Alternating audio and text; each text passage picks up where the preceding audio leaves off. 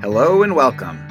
You are listening to Outstanding in Their Field, an agriculture literacy discussion. This podcast is hosted by me, Will Fett, from Iowa Agriculture Literacy Foundation. Throughout this season, we'll be joined by friends of agriculture in the classroom from across the country as we explore how agriculture meets some of our most basic needs of food, fiber, and fuel.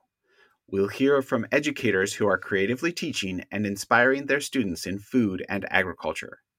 And we'll hear from industry experts showing the technology and science of modern agriculture and food production.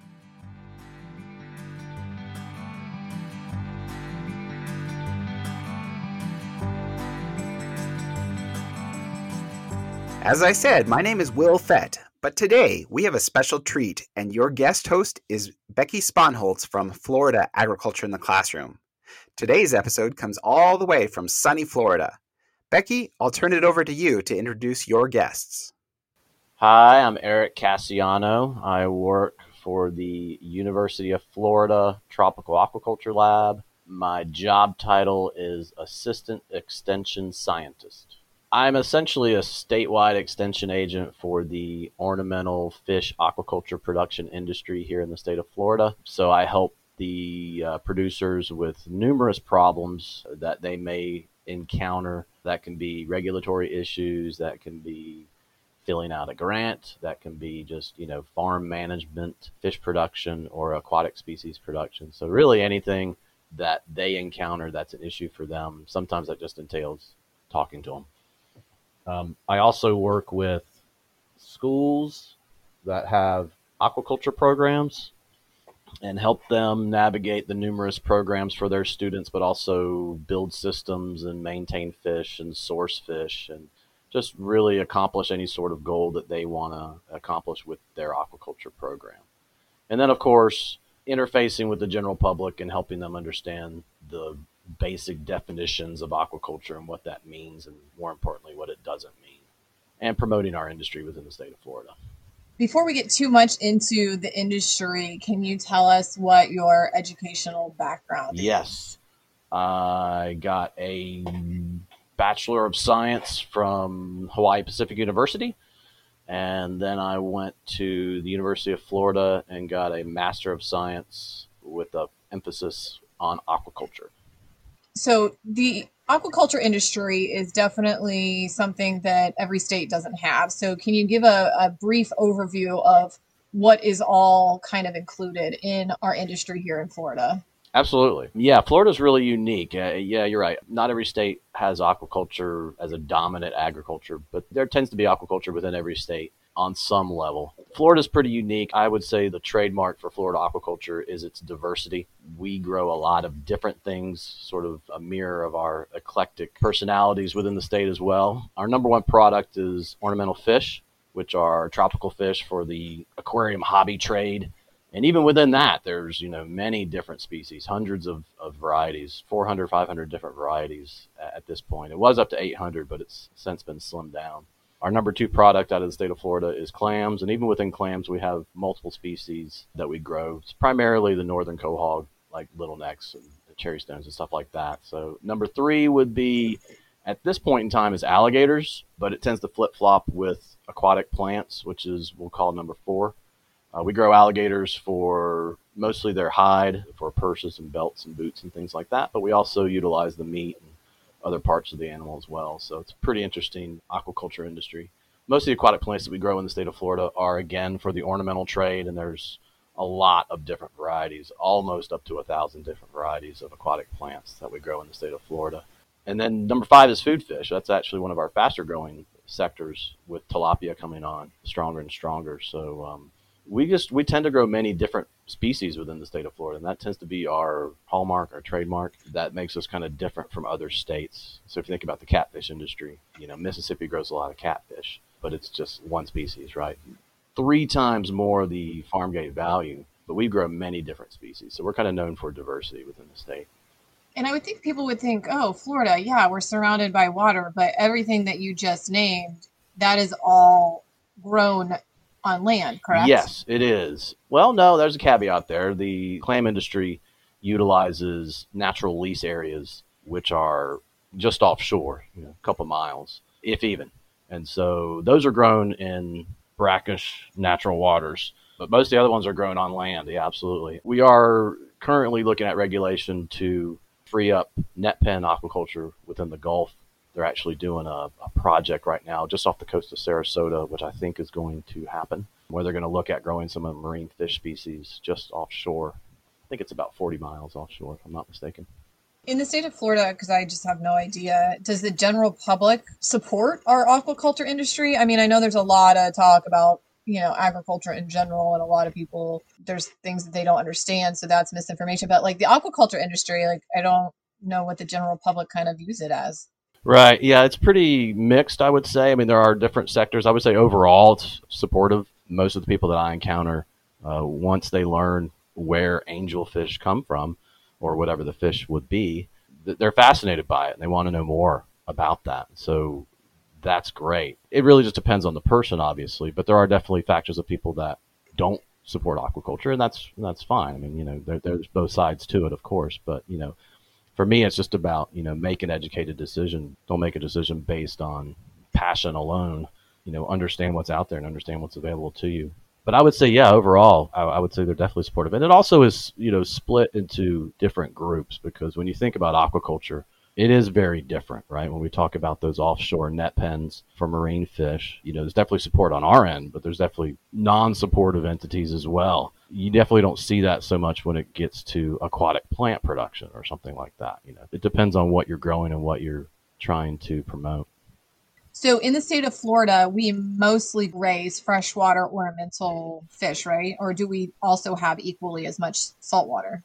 So within the ornamental fish world, I would say about 90%, and this is by volume, not by price, 90% of what we grow is freshwater. Okay.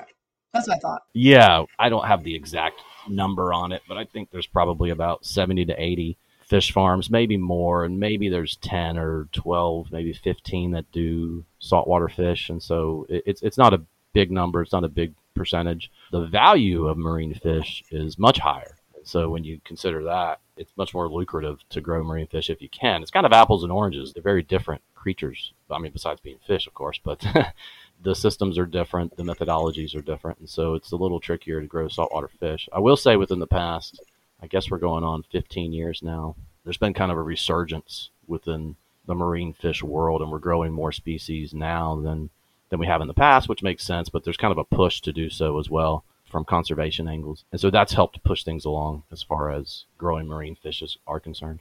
In the ornamental aspect or the edible aspect, or both? In the ornamental aspect, obviously there's both that are affected. It's sort of, people want to save the prettier fish. That's kind of how that goes. Yeah, so I would say from the ornamental aspect, but also food. I mean, food's being explored too as well. There's always different species that are being looked at, but we've really just started to break the surface of the iceberg as far as what species are available for production when you look at saltwater fish or marine fish. One of the things I remember when we were writing our Agriculture Literacy Day book a few years ago on aquaculture, there was a big discussion on aquaculture versus seafood. So can you explain what the difference may be? When we start growing, I know they grow salmon out in the ocean in big nets. Is that aquaculture or is that seafood? I don't know what the difference is. Right. So I call it an artificial population. I don't know what you want to call it. It's a farming population, but typically aquaculture is anything that's farmed. So the salmon would fall into that aquaculture category. Fisheries tends to be you're fishing from a wild population and utilizing that for a food source. So I consider both to be seafood. I mean, seafood comes from an aquaculture source or a fisheries source. I assume that's what the debate was about. But basically, aquaculture utilizes essentially a farmed population that supplies food or to the hobby trade. And then, fisheries is utilizing a wild population and trying to understand what's going on in the wild so that we don't overfish it to extinction, and using that wild population versus creating an artificial population that we can consume. Yeah, I think it was what we catch out in the ocean versus what we are growing here on land. We grow clams. We put them out in the Gulf, but we grow them in leased land and in bags and all that. But with stone crab, we just go out, grab them, take the claw, and put them back, right? Yeah, absolutely. So that's a wild population, right? So it's about, you know, being in control of that reproduction. So going back to, we grow a lot of freshwater, I'm going to call them aquarium fish tank fish here in Florida. How do we grow those here in Florida? Oh, these guys are good, man. I'm going to give the plug to the farmers here. They're really good at what they do. It depends is the answer. So we grow a lot of different species within the state of Florida. I don't have the number, but it's in the hundreds. And it depends on the reproductive strategy of the fish, but it also depends on, you know, development time and things of that nature. A lot of times we'll use a generalized fish species. You'll set up the males and the females. Sometimes that's single male and single female. Sometimes that's a group. You'll get them to spawn either voluntarily or induced. And once they lay eggs, and then there's, I'm speaking very generalized because we have different types of strategies, but the eggs will hatch in a sort of a hatching container, depends on the different species. So all this will happen within a building, usually in smaller tanks. And then once the fry, probably held for a few days, depending on species again, and then be stocked out into ponds. Most of our farmers use earthen ponds to do the grow out, like the juvenile grow out phase. The ponds are 20 by 40 feet, maybe 6 feet deep. And some farms have thousands of them. Some farms have, you know, 100. Some farms have 20. It just depends. We have all different sizes here in Florida. They'll spend their juvenile life phase in this pond. They'll be fed, but they'll also be grazing on aquatic bugs and animals that are living in the water as well. And then they'll be harvested from the pond. And that's pretty much when they get sorted, graded, by color, of course, because they're tropical fish for the aquarium trade, and then either sold directly to the retailer or to the consumer, depends on the strategy of the farmer, or to a wholesaler, which then, of course, sends it to a retailer for the consumer to pick. And that is a very, very generalized verbal schematic, if you will. Or I think a lot of people would be interested to know that we actually grow a lot of our tropical fish in ponds outside. Just yeah. Is that why it's big in Florida? Because we have the weather to allow them outside? Absolutely. That is the number one thing. You know, most of these fish are from Southeast Asia, South America. We do look at native Florida species as well, and there's kind of a push for that, which are pretty cool. Some of those native fish are very beautiful. But yeah, it's the weather here. We're warm. And actually, you know, we still have to cover the ponds during the wintertime because we are actually subtropical or not quite tropical climate here. So it does get cold enough to kill some of these fish from time to time. So we have to cover them like a greenhouse with plastic during the winter just to keep them warm. But like I said, a lot of these guys that do this are third, almost fourth generation fish farmers within the state of Florida. And so this is all they know is how to grow fish, and they're really good at it. So some of these fish can be kind of tricky to grow.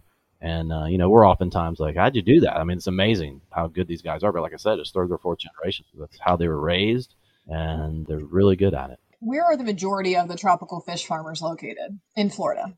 So most of them are Hillsborough County and Polk County and Miami-Dade. So central and south. Yeah, and that's because this infrastructure was developed back in, you know, 30s, 40s, 50s. It is a bit of work to excavate a ornamental fish pond. So, but it still happens, but most of the farms are bought and sold amongst themselves now. So that infrastructure was developed to be near airports because a lot of these fish are shipped, you know, to the United States or beyond. And so the proximity to an airport is important for the pond so that they can deliver their fish in an appropriate manner. But yeah, the Miami-Dade ponds are a little different. They're actually carved out of the limestone down there. It's really, really pretty neat to see. So what are some of the challenges facing the ornamental fish industry right now? Well, you know, competition from imports is always challenging for our industry. Like I said, a lot of these fish are native to other areas, particularly Southeast Asia. And production there is much greater for some of these species. We've had some import issues due to the lack of international travel here recently because of COVID.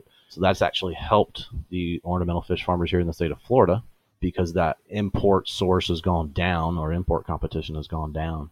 But it'll be back, right? And people are going to start traveling again. And so that's probably the primary issue affecting ornamental fish production within the state of Florida.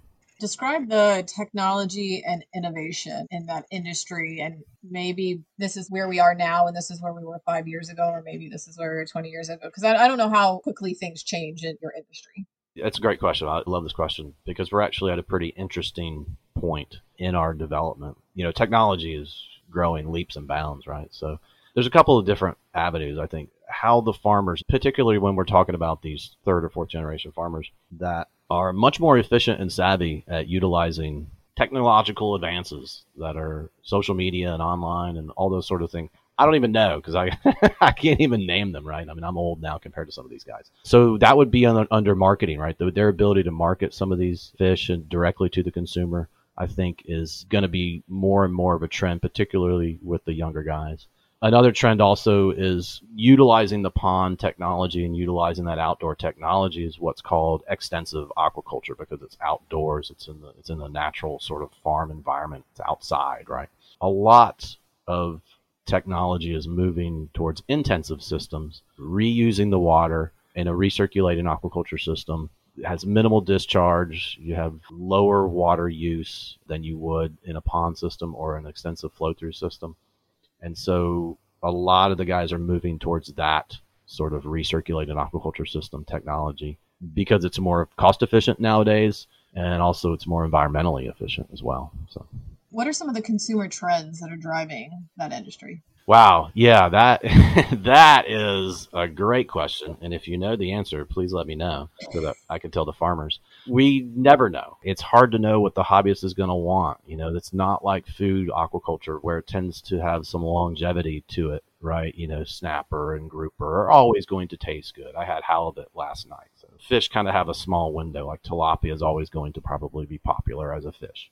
The ornamental trade's a little different because there's ebbs and flows within the hobby trade. And so what the consumer wants is kind of odd to figure out. Nano tanks have been very popular in the past. Of course, I say that now, and it's hard to know what the consumer wants, but nano tanks are pretty popular. So nano tanks are really small, almost cube shaped. So smaller fish to go inside of them. They have small shrimp, and small environments are very popular, or they were a year or two ago. Who knows if they still are now? I'd be curious because I know one of the things about fish tanks and having them in your house is it lowers your anxiety and your blood pressure. And, you know, with people being home so much. So last year, I mean, we have a fish tank and we've had one for 2 years now, but we sure did increase our fish. Like we went to the store, bought more just so we'd have something else to look at while we were in lockdown. Yeah. You know, like I said, the ornamental fish industry did very well last year because of the pandemic, because of the lack of competition from imports, but also because people are sitting at home setting up fish tanks, which is really cool. Yeah, I mean, most people actually do have fish tanks, don't kind of think about it too much. They're kind of a low maintenance pet, if you will. But the whole pet industry did well last year because all pets got love last year, so it was great. Yeah. Well, in our poor fish tank, we ended up getting a lot of ick in our tank, and that was devastating. Yeah, that's one of the things that we've talked about here at the lab is, you know, trying to make the pet owner a little better at it.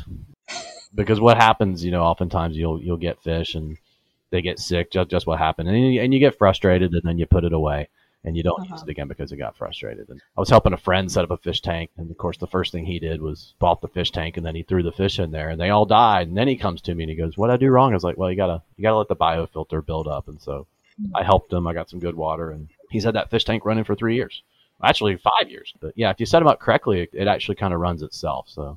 What are some things that you think that students need to learn that would be helpful for the next generation? So like 10 years from now, when these kids are wanting to get into the industry, what are some important things that they need to learn? Well, I would definitely focus on recirculating aquaculture systems. I mean, extensive systems are always going to be around, using ponds and using, you know, lease sites and offshore cages. Those things are always going to be around because they tend to be a little simpler and more cost efficient. But you know, recirculating aquaculture systems are more and more in this industry becoming used, and understanding filtration components, understanding water quality. If you're not keeping good water, you're not doing aquaculture well. And so understanding water quality and the effects of different nutrients in the water and different parameters in the water, all the boring stuff that they don't want to do, that's really what they need to focus on. You know, the biofiltration, nitrification, things like that. Those are all super important. And then also, I always like to throw in the history. Understand where we were 10, 20, 30, 50, 100 years ago. It helps you understand where we're going to be in the future. Those are all really important things that I think are important for students to learn, and also, you know, have fun with it. And that's one thing I love about this industry is most of the guys that are in it enjoy it because no one's going to get rich in aquaculture, right? I mean, there are obviously exceptions to that rule, But, you know, there's like a saying, if you want to make $1 million in aquaculture, start with 2 million. So everyone's in this industry because they love it and because they like fish, they like working outside. And so have fun. And when you're having fun, all the learning and all the education is just going to come right along with it. So how did you get into your current job? First off, why did you decide to go work for UF-IFAS, like an extension research kind of thing? Okay, so I didn't intend to. I like to think that most people's career trajectory is not what they intended, but maybe it is. I used to do research. So when I started working for UF-IFAS, I was helping Leslie Sturmer in the clam industry. I was her program assistant, and then I went to grad school, and then I became her biological scientist, helping her do projects and things like that, whatever she needed done. At that point in time, I actually switched to the Tropical Aquaculture Lab, which is where I'm at now, but I was still doing research on ornamental fish and specifically marine fish. My predecessor resigned in 2016. And then this position became open. And so it went from 100% research to 100% extension once I got it. And it felt good. It felt like it was time. I was getting a little older. Research is hard on the mind and the body sometimes. And so extension is really just teaching people about aquaculture at this point in time. It's kind of nice to have segued into that. But it's not what I intended. I didn't intend to do it. It just sort of happened. Did you not intend to get into the aquaculture industry or just not intend to do what you're currently doing? Both. You want to know why I got into aquaculture? I'll tell you why I got into aquaculture. Because I was over at Oregon State and I was working on a fishing boat. And a friend of mine, he was running the oyster hatchery at Oregon State University, a molluscan broodstock program. And he lost his technician. And he asked me if I would come help him for a little bit. And that was, oh my God, that was 22 years ago. I started doing it, decided I liked it. And that's when I decided I was going to go back to school and get my master's degree in aquaculture. So I was an oyster janitor, and that's how it started. So what is your undergrad in? Just general marine biology. Oh, but that's still... Yeah, sort of. Yeah, I know. It's actually different. But people in that aren't in that world don't know that. So yeah. Well, and as I've done these now, I've interviewed a couple people, and you're the first one that actually has a degree in what they were. I mean, because we've had religious studies majors, we had pre-law. Like, it is interesting, and I didn't go to school to be an ag teacher, and then I became an ag teacher. So it is interesting how people get to where they are, because it's always a little bit different. Yeah, I agree. So, what is like your favorite part of your job, and what is the least favorite part of your job?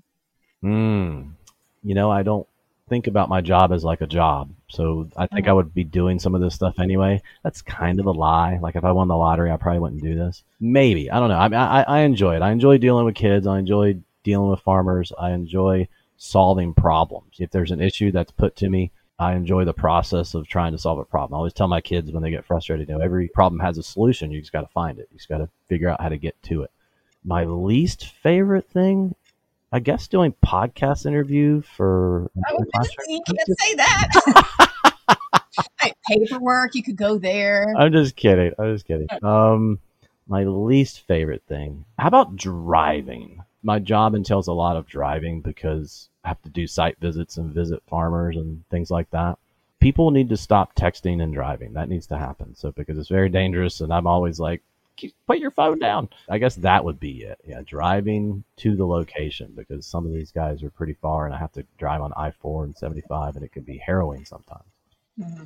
Well, I appreciate you taking the time to sit and talk to us about the aquaculture industry. I know it's an industry that a lot of people don't know about, and this podcast does go to all the states here. We appreciate you. Eric is also on our board of directors for Florida Agriculture in the Classroom. So it's been a great asset to us there too. So thank you for doing this, and we really appreciate it. You're welcome. And thank you for doing it. This is good. So people can learn about the different ag industries within the state. It's fantastic.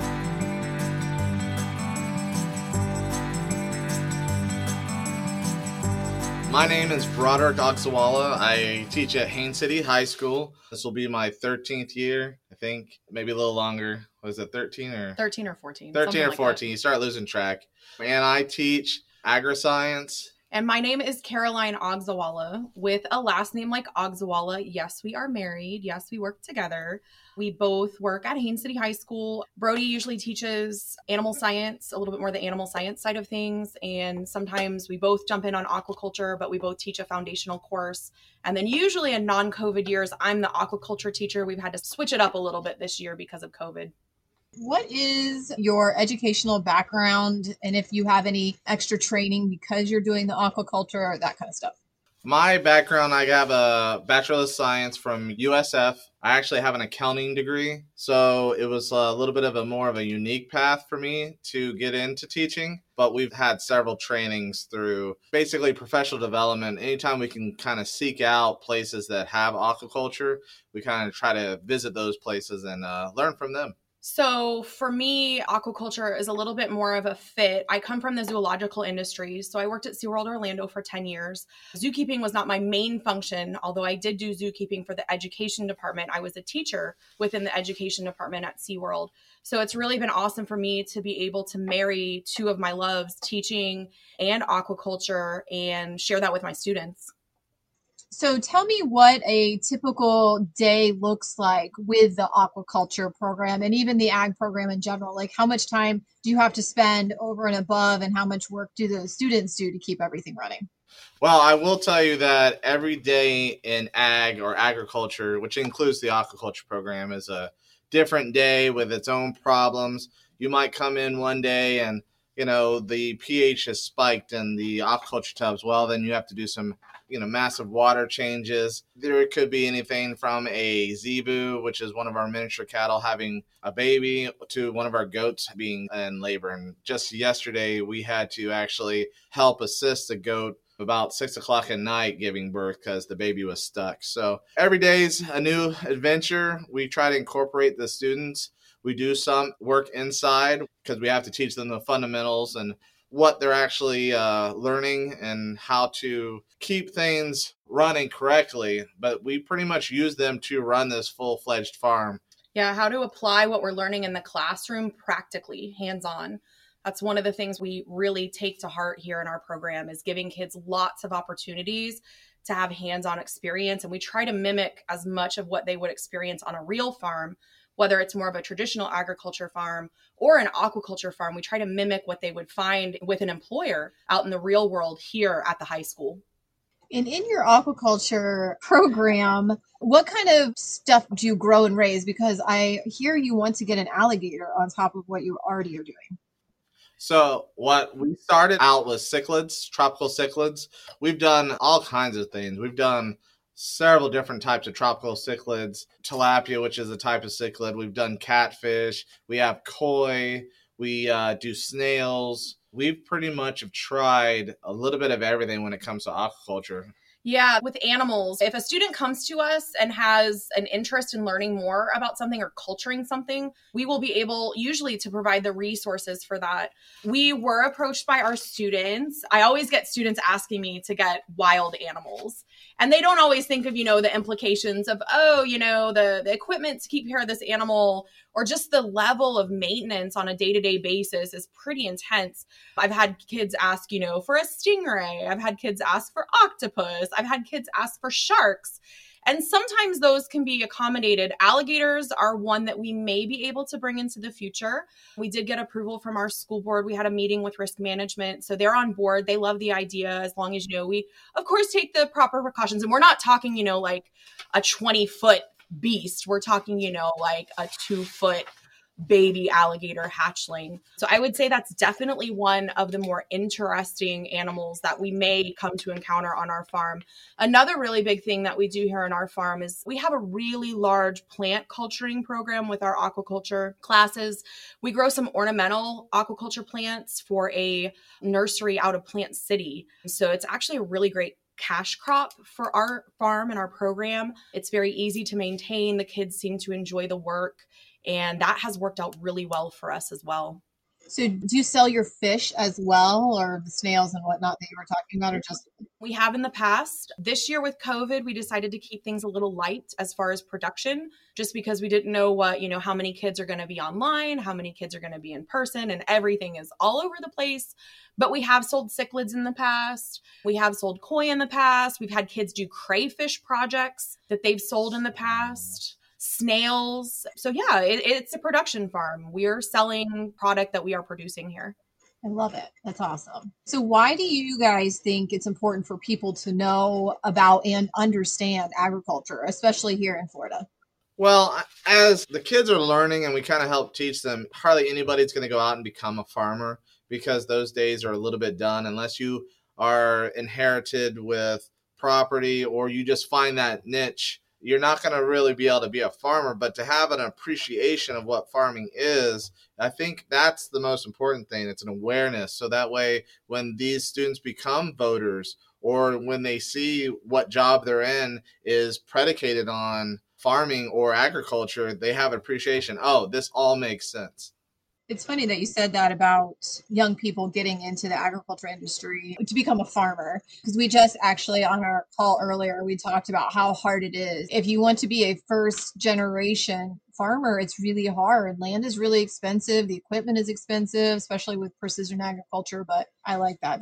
Yeah, it's definitely cost prohibitive. And that's one of the things that we discuss with our students that we understand, like 99% of them are not going to have a job as a hands-on farmer. But as we all know, agriculture isn't just farmers. It's a blossoming industry. And we're very proud of the students that we have had that have stayed within the agricultural industry. And that's really a big part of the classroom too, is kind of just like opening up their eyes to some of the ideas within the agricultural industry as far as jobs go. Like for example, here in Polk County, we have Publix. Publix is an agricultural company. 99.9% of my students have never made that association, but it's an important one here. They're a huge employer here in Polk County. And there's jobs like in the ag tech field, like working on tractors or just the science portion of it, like food science. Like people don't realize agriculture is getting those new flavor of Doritos and, you know, the different Coke products, the vanilla Coke. Those are all food science that are agriculture related. One thing we really love about aquaculture, it's actually one of those industries where you can become a first generation farmer, because I think if you kind of unlock a code for a certain species, you learn how to develop them, or you have something that nobody else has, then you can actually make a little bit of money off of that. Yeah, niche farming is popular within aquaculture. If you can find something that maybe nobody else is doing, or you're just doing it really, really well, that is kind of a way to get your foot in the door. We did an industry video on aquaculture industry focusing on clams. I had no idea that the clam industry is as young as it is here in Florida. And so that is one of those ones where people kind of got into it because of, I believe, the way the fishing regulations. So yeah, that is interesting about that part of agriculture. What is the best part of your job? The best part of my job is watching the gears turn inside of my students' head when they make those connections between the products that they eat and use every single day and farming. There's such a disconnect now with the products that we use, the food that we eat, the things that we put on our body and our hair, the clothes that we wear, such a disconnect between teenagers and children and the populace in general. So it's awesome for me. My favorite part is just watching that click in their head of, oh my gosh, that's what that product is made of. Oh my gosh, that's how they make that. That's where that comes from. That's one of my favorite parts, is just watching them learn. I think my favorite part is like putting the actual animal in the student's hands. I mean, like getting a student inside of an aquaculture tub and, you know, they feel the fish around on their feet, or like we had some miniature horses and we taught them how to walk miniature horses. I'll never forget, like 5 years ago, a kid came in the next day just after walking a horse. He said, it was like walking on a rainbow. And it's like, it's just something that it just gives them this little bright light that, you know, school can be hard. So we're that fun class that makes kids want to come to school. So then the other core classes, you know, they kind of benefit off of the kid says, hey, I can't miss ag because I'm having so much fun. You know, I better do good in these other classes as well. I love it. Too bad you did not have a video of that. That would have been like the best, like most inspirational, like poster video. Yeah. So what changes in your classroom when you use the food and the agriculture to teach things, like the students' response? And you kind of just talked about it, but do you see that click, that light, the better understanding? Yeah, I would say with some of them really respond well to getting outside of the actual physical classroom and going outside. Our farm, our land lab on our farm at our school is an extension of the classroom. So that really changes the dynamic of how we're interacting with them. It makes things hands-on, and it also gives them some responsibility. They know that if they, didn't do something, they didn't refill hay, they didn't refill water, they didn't feed an animal appropriately or do something correctly, that's on them. And ultimately, it's on all of us here on our farm to take care of the animals here. So I would say they definitely respond to responsibility and just hands-on interaction. Well, and also we can do so much cross-curricular content, kind of mix all that in. In math class, they might be learning about volume. Well, they can actually take that equation and bring it and then measure how much water is actually in our aquaculture tanks. Instead of just learning about slope, they actually can come and say, okay, what is the slope of this pasture? So that way the rain runs off. So it's actually more of a hands-on, and they can actually connect like this is actually real-world stuff. So, and then we kind of give them that. Agriculture allows you to use those core classes and then kind of manipulate it and say, hey, this is how you use it in real life. Yeah, definitely a practical application opportunity. Why do you two take this extra initiative to do all the extra projects and include agriculture in such a diverse offering? The connection that we make with our students. Some of our students, especially our FFA members and our FFA officers, really become a family. And we are able to track these kids past graduation, well into college, and some of them are now starting to get into their own careers. It's definitely full circle, watching them, the skills that they learn here. They don't necessarily have to be agriculture related. A lot of what we're working on is like soft skills, like people skills, like how to work with each other, how to work together. That's so important in the workplace. My short answer would be that I think we're a little crazy. For sure. Definitely crazy. And like you said, we get joy out of it. And it's a rewarding, fun job. So. And you're in it together. That's right. Yeah. She was part of my menagerie that I brought in as I was building the farm. I said I needed one more final piece, so I brought her in. And then that's how we got the perfect farm. That's awesome. So why did you guys become educators? I kind of always wanted to be an educator when growing up, but I kind of had, some advice where people were like, you don't want to do that. There's no money in it. So that's why I went the accounting route, and I did that until my 30s, and the money is better there. But if you're not happy, I don't think it's worth it. So for me, and I try to tell the kids this, but everybody's a little different, but to me, being happy in what you do and having fulfillment, I think, is the most important part. Definitely. I got into education because I love learning. If I could be a professional college student, I definitely would. I love learning. I love teaching. I love learning from my students. I learn from them every day. Teaching is a two-way road. Some students are under the misinterpretation that, teachers are the only ones that are teaching. We learn things from our kids every single day. And I love learning with them. I love, like I said before, that light bulb just going off in their head when they make a connection. It's so rewarding to know that you're a part of that. Even the younger kids, I have a almost 7-year-old and an 8-year-old, and they ask me questions all the time. I'm like, that is a great question. I never kids and students just look through different eyes than we do as an adult. So yeah, I get that. That's awesome. Definitely. Luckily nowadays we have Google, Mom, ask the Google. How does teaching agriculture connect your students to their potential future careers? I know we touched on that a little bit. Well, agriculture is so broad. I remember one of my students who went on to become a hairdresser or work in a hair salon. Well, we use chemicals to test the water for pH and ammonia and nitrite. And she got used to actually mixing different chemicals together to do the test. She came back later and said, this really helped me in my job because I figured out I wasn't afraid to actually mix things together and come out with different solutions. So we see it people come back all the time. They're like, the lessons I learned just from showing this animal, it helped me because I have confidence now. And public speaking is one of our biggest things that we do. So if you can public speak or you can talk to people, you can do anything. Absolutely. Public speaking is huge. Like I mentioned before, those soft skills, those people skills, how to get along with coworkers, even when you don't get along, that is such a valuable thing that you can take and use in any job field, no matter what it is. That's definitely a big connection to any career, even outside of agriculture. And I think being project-based, you know, with a farm, you're always project-based. So, you know, any job they're going to get in the future, they know that, like, I have to get this project done or there'll be ramifications. If we don't feed the farm, well, the animals die.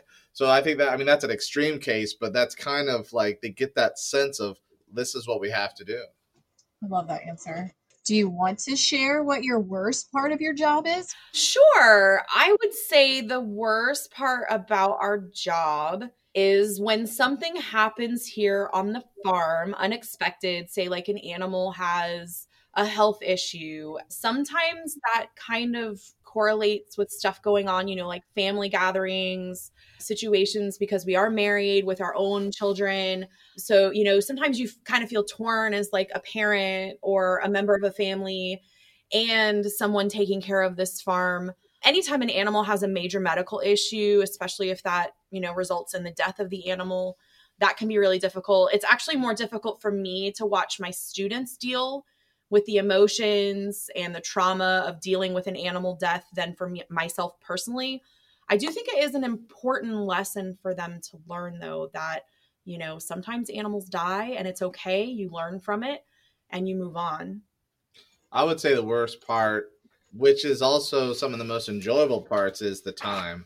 Like I said recently, I got up at 12 o'clock at night, went down and checked on a goat to make sure she was okay when she was in labor. That's a pretty common occurrence where we'll get a phone call from somebody that says, hey, there's something going on. I saw it over the fence. And then we'll come down in the middle of the night and then they'll just be sleeping. But, you know, it's one of those things where these animals are here, and the animals and the aquaculture, it kind of helps the program, and we do it so that way the kids are, you know, get enjoyment from the program. It's not just book work all the time and theory. It's actually hands-on.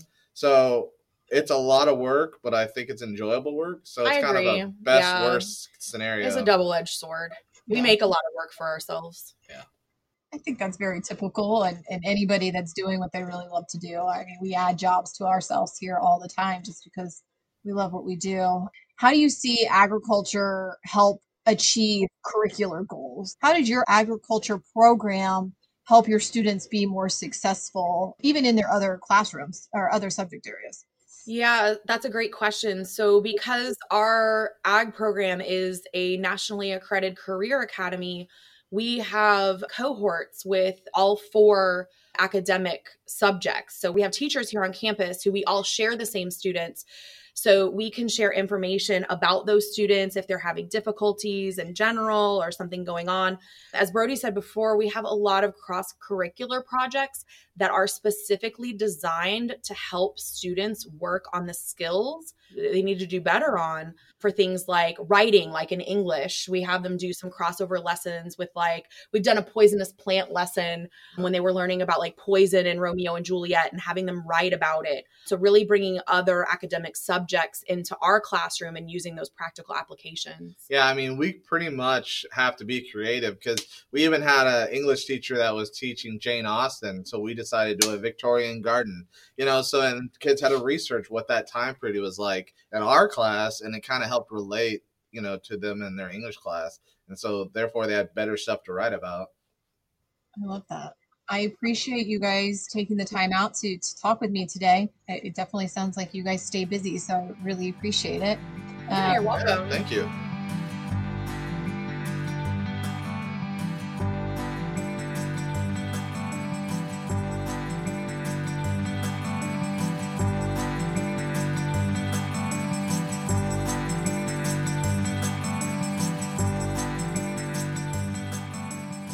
Be sure to follow our podcast on Instagram at Outstanding in Their Field Podcast, our website, and our Facebook page. For more information on the Agriculture in the Classroom programs in your local area, visit agclassroom.org. Remember to subscribe to Outstanding in Their Field on your favorite podcast streaming service, and visit the show notes to learn more. For now, thanks for listening, and stay tuned for next time when we hear from more folks who are outstanding in their field.